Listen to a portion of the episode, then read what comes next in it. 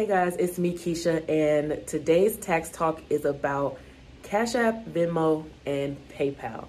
If you are using these apps to collect income from your customers or even pay your vendors, and you're not using the business version of these apps, then I want you to understand at least two things. One, you may be violating the terms of service of these um, apps because typically they are only for person to person and not business transactions.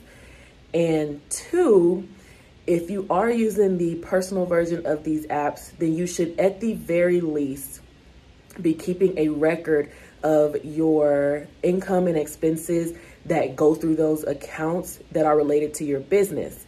Because if you don't, then you're either going to spend a lot of time during tax season to go through those transactions and determine which one is which ones are business and which ones are personal so that you can complete your tax return or you're going to pay somebody like me a lot of money to do it for you.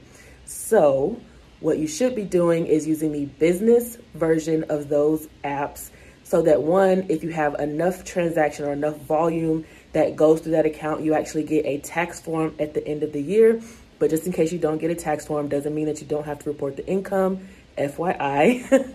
um, and so that you can have a separate record of all of the information that goes through or all of the transactions that go through those accounts. You should always be keeping separate records of your income and expenses anyway because you want to make sure that you are reporting accurate numbers on your tax return.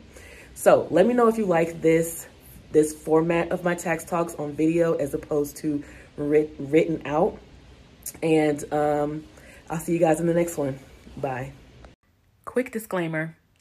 I am a CPA, but I'm probably not your CPA. The information provided in this episode and every episode of Tax Talk is meant to be informational in nature and is not intended to be construed as tax or accounting advice. If you have questions about your specific tax situation, you can email me at hello at themillennialtaxpert.com to become a client or reach out to your preferred professional so that they can answer your tax and accounting questions.